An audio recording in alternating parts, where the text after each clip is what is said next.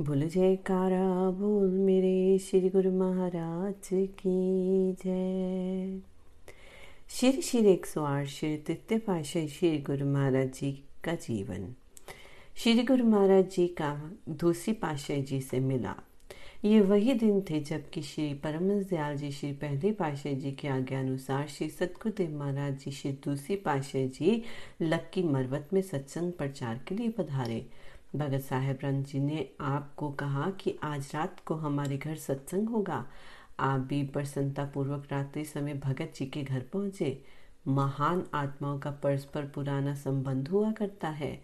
श्री सतगुरुदेव महाराज जी, दूसरी पाशाह जी उस समय सत्संग कर रहे थे, जबकि आप भगत साहेब राम जी के घर आए। सतगुरुदेव महाराज जी ने दिव्य दृष्टि से परमार्थिक कार्य करने वाले शिष्य को पहचान लिया। आपने भी आंतरिक आनंद के दाता पूर्ण सदगुरु को प्राप्त कर लिया। यही वांछित संयोग नीति ने बना दिया। श्री सतगुरुदेव महाराज जी ने परमार्थिक कार्य करने वाले बहुमूल्य रत्न को पाकर हार्दिक स्नेह प्रदर्शित किया। इधर आपने भी अपने सच्चे सदगुरु से मिलकर उनके श्री चरणों में अगाध प्रेम का संबंध जोड़कर अपनी चिरकाल की प्यासी आत्मा को तृप्त किया। पुरातन रीति के अनुसार आपने अनन्य शिष्य बनकर श्री सतगुरुदेव महाराज जी से रूहानी धन नाम उपदेश प्राप्त किया। श्री अनाथ दास जी ने गुरु शिष्य के संबंध में लिखा है, सुरदर्श आदर्श जो होत अगन अगोत, तैसे गुरु प्रसाद से अनुभव निर्मल होत। जिस प्रकार आदशी शीशे पर सूर्य की किरणें पड़ने से उसमें अग्नि उत्पन्न करने की शक्ति आ जाती है। इसी प्रकार ही गुरु की कृपा से शिष्य का अनुभव निर्मल हो जाता है। अर्थात गुरुदेव सूर्य हैं और शिष्य आतिशी शीशा बनकर गुरुदेव से आत्मिक शक्ति रूपी, धन पाकर शक्तिशाली बन जाता है। ऐसा केवल पूर्ण शिष्य अर्थात गुरुदेव जी की प्रसन्नता प्राप्त करने वाला शिष्य ही कर सकता है। इसी प्रकार आपने श्री सतगुरुदेव महाराज जी की सेवा में सर्वस्व समर्पण कर आत्मिक धन प्राप्त किया। तब आप अधिकतर समय श्री सतगुरुदेव महाराज जी की सेवा संगति में व्यतीत करने लगे। सन 1916 में आपने गुरु दीक्षा की परंपरा को पूरा किया। आपने श्री सतगुरुदेव महाराज जी से सुरत शब्द योग का उपदेश लिया। जो आपने आपके मन में एक नए प्रकार की शक्ति तथा आनंद का अनुभव हुआ, जिस सच्चे आनंद की प्राप्ति की खोज में आप थे, आप गुरु दीक्षा से पहले कई बार फरमाया करते थे कि सच्चा आनंद, सच्ची खुशी कुछ और है।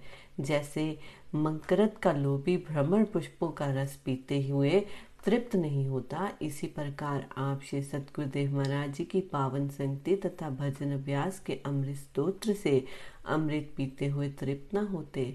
हर समय एक निराली मस्ती में खोए हुए श्री सतगुरुदेव महाराज जी ने श्री दर्शनों के इच्छुक रहते थे। इस समय आप युवा अवस्था में पर्दापन कर चुके थे। शरीर पर यौवन था, परंतु मन में वासनाएँ नहीं थी। शरीर सुंदर सुंडोल कांति कांति में था किंतु संसार के सुख ऐश्वर्य की ओर से मन उपराम था। संसारिक ग्रस्त का विचार आपको आकर्षित न कर पाया। उभरते यौवन काल में जबकि जन साधारण जगत के भोग ऐश्वर्य के मतवाले होते हैं, आपको उस जगत से कोई सरोकार न था। हालाँकि घर, धन, धान्य, संपन्न तथा सब सुख ऐश्वर्य से भरा हुआ था। आपके पीछे पीछे फिरते थे। पूर्ण संत महापुरुष श्री सतगुरुदेव महाराज जी के मिलन तथा शुभ संगति ने सोने पर सुहागे का काम किया। फलस्वरूप आपके चित्त में प्रेम भक्ति परमारथ की भावनाएँ उमड़ पड़ी। चकमक को रगड़ने पर, पारस के लोहे से छू, छूने पर जो दशा होती है, वही दशा आपकी हो गई, जिस महान एवं उत्तम उद्देश्य की पूर्ति के लिए आप जगत में अवतरित हुए थे, उसी की प्रेरणा आपको मिली, आपके हृदय में सतगुरु के प्रति प्यार उत्पन्न हो गया। कुछ समय से सतगुरुदेव महाराज जी लक्की मरवत में अपने पवित्र सत्संग उपदेश अमृत की धारा प्रवाहित प्रवाहित करते रहे, तथा इस समय में आप श्री चरणों में बैठकर कर्म, भक्ति और ज्ञान की त्रिवेणी में मंजन कर आत्मिक आनंद प्राप्त कर रहे। इसके पश्चात जब सतगुरुदेव महाराज जी, दूसरी पातशाही जी टेरी लौटने लगे तो आप तथा महात्मा योगात्मानंद जी एवं भगत साहेब राम जी ने उनके साथ श्री परमहंस दयाल जी, पहली पाशाही जी के श्री दर्शन के लिए मार्च सन उन्नीस सौ अठारह में टेरी गए। जब आपने श्री हजूरी में उपस्थित होकर श्री चरणों में मस्तक झुकाया तो उन्होंने आप अपनी तत्व दृष्टि से आपकी उत्तम भक्ति को परखते हुए फरमाया, आपको परमारथ का बहुत बड़ा कार्य करना है। साथ में ये भी फरमाया कि जब परमारथ की ओर प्रवृत्त हुए हो तो संसार की ओर कतई ध्यान नहीं देना। ये बात गांठ बाँध लो। तत्पश्चात आपका हाथ से श्री सतगुरुदेव दूसरी पाशे जी के हाथों में स्वयं कर कमलों में देकर फरमाया, आपको परमारथ लाभ इनसे ही प्राप्त होगा। पुण्य फरमाया कि ये शेर पढ़ो। चूकी कर दी जाते मुर्शिद रा कबूल, हम खुदा दर जातश आमद, हम रसूल। अर्थात जब पूरन संत सदगुरु की शरण विशुद्ध मन से ग्रहण कर ली तो सदगुरु के पावन स्वरूप में ही मानो परमात्मा की प्राप्ति हो गई। परम संत श्री कबीर साहब जी ने भी यही विचार अपने वचनों में फरमाया है, एक नाम को जानकर दूजा दे बहाए। तीरथ व्रत जप तप नहीं, सतगुरु चरण समाये सब आए उस एक में, डार पात फल मूल अब काहो पाछे गया रहा, गाही पकड़ा जब मूल। अर्थात सतगुरु का नाम वृक्ष की जड़ की न्याय है। जब सतगुरु की शरण मिल जाए और हृदय में नाम का प्रकाश हो जाए तो जब तब तीरथ सभी उसमें आ जाते हैं, फिर किसी भी अन्य कर्म करने की आवश्यकता शेष नहीं रह जाती। आपने अपने श्री सतगुरुदेव महाराज जी के अनुपम उपदेश की, अति श्रद्धा से हृदय में धारण कर लिया था। बाल्यकाल से ही आपका दिल संसार के भोगों से मुखत था। अब इस भावना को नव साहस मिल गया। आप अपने धैर्य की प्राप्ति के लिए तन प्राण से जुट गए। आप तेरी से लौटे तो आपको हृदय में गुरु भक्ति एवं प्रेम की लहरें तरंगित हो उठी। आप उन लहरों में खो गए। उस समय आपकी आयु लगभग 20-21 वर्ष की होगी, जब आपने इंद्रियों पर संयम कर मन को प्राप्त करने के लिए श्री सतगुरुदेव महाराज जी की श्री आज्ञा एवं मोज में पूर्ण रूप से ध्यान जोड़ दिया। सतगुरुदेव महाराज दूसरी पाशाह जी उस समय टाक कोलाची डेरा, इस्माइल खा आदि नगरों को सत्संग से किरदारत कर रहे थे। इधर आप भजन अभ्यास द्वारा आंतरिक मंजिलों को पार करने में लगे हुए थे।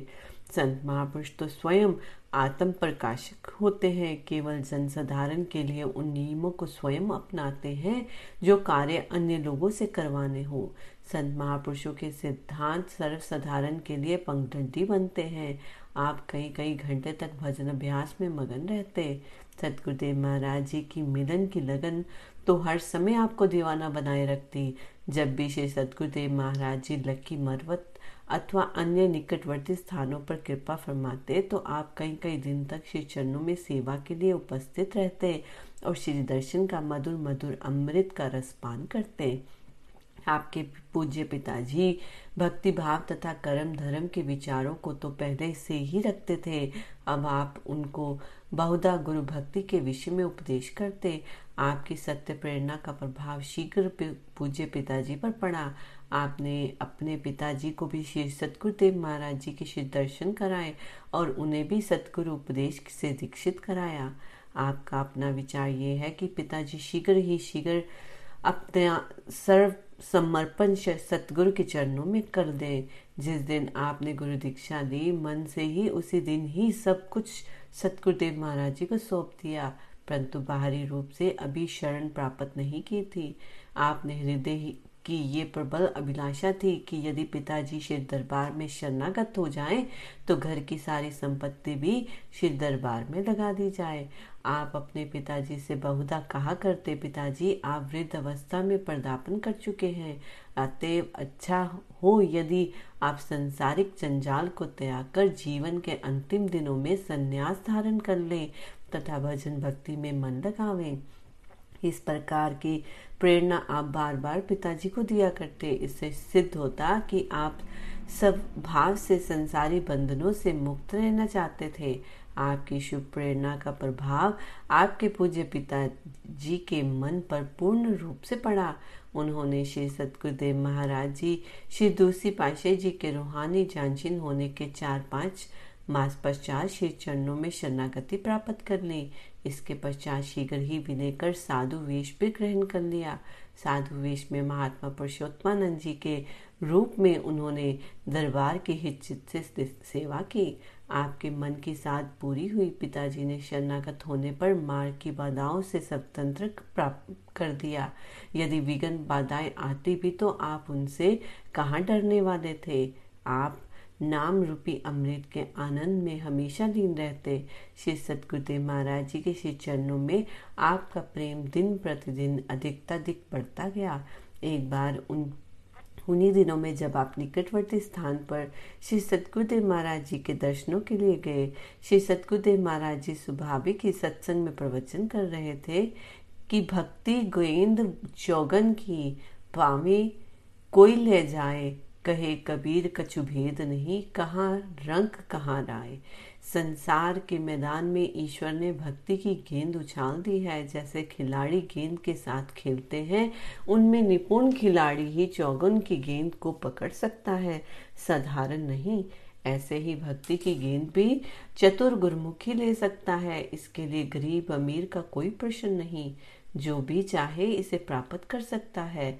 इस भक्ति रूपी गेंद से खेलने के लिए सिर धड़ की बाजी लगानी पड़ती है। अपनी मनमति का त्याग कर गुरु के बताए हुए उपदेशों पर चलना पड़ता है। इस भक्ति को पाने के लिए त्याग, सेवा एवं अनंत प्रेम की ज़रूरत है। आपके हृदय में इन प्रवचनों को सुनकर एक तूफ़ान उमड़ा कि अब तो जिस तरह से हो सके इस भक्ति रूपी गेंद को प्राप्त करना है। आपने शीघ्र ही स्वयं की शरणागत होने के लिए विनय की। पिताजी को पहले ही आपने शुभ प्रेरणा देकर साधु बनवा दिया था। घर की संपत्ति, जायदाद, सुख, ऐश्वर्य के सभी सामान आपके पिताजी आपको सौंप कर निश्चित होकर भक्ति के मधुर अमृत का पान करने लगे। आपके हृदय में भी इसी सारी संपत्ति को श्री दरबार में सेवा में लगाने की उमंग थी। सतगुरुदेव महाराज जी दूसरी पाशाह जी निज मुख से कई बार ये वचन फरमाते थे कि आपने अपने पिताजी को साधु बनाने के लिए इसी कारण से ज़ोर किया कि घर की सारी संपत्ति श्री गुरु सेवा में सफल हो। आपने अपने दिल की भावना को पूरा किया तथा संपत्ति, धन, धान्य सहित स्वयं को श्री चरणों में भेंट कर शरणागति के पद को दृढ़ किया। श्री सतगुरुदेव महाराज जी ने अनन्य शिष्य की प्राप्ति पर दिल में प्रसन्नता अनुभव की। कुछ समय तक आप श्री सतगुरुदेव महाराज जी के साथ रहे, जहाँ भी वह जाते, आपको निजी श्री सेवा का सुअवसर प्रदान करते, आप भी उनके श्री दर्शन करते हुए आज्ञा में सदा तत्पर रहते। आपने सेवा का वह अद्भुत चमत्कार दिखाया कि सतगुरुदेव महाराज जी की प्रसन्नता एवं कृपा के पात्र बन गए। वह मन ही मन आपके त्याग और प्रेम को देखकर बहुत खुश होते, आपको उस समय ना दिन या विश्राम की चिंता रहती, ना रात्रि की नींद की। सतगुरु की कृपा का पात्र बनने के लिए यह आवश्यक हो जाता है कि जीव सतगुरु की आज्ञा एवं मौज पर चलने एवं भक्ति के प्रत्येक नियम पर आचरण करने के लिए तत्पर रहे। उपनिषद कार का कथन है कि परमात्मा तत्व को वही जानने वाला है, अर्थात आत्म साक्षात्कार वही कर सकता है जिसके अंदर प्रभु मिलन की तड़प है, जो प्रभु के अतिरिक्त किसी वस्तु की इच्छा नहीं रखता।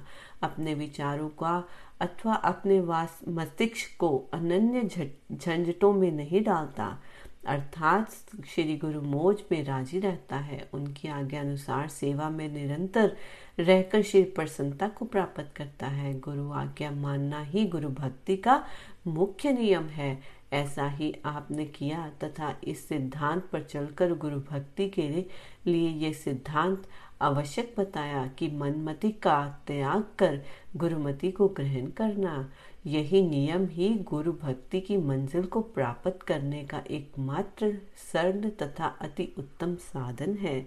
बोलो जयकारा बोल मेरे श्री गुरु महाराज की जय।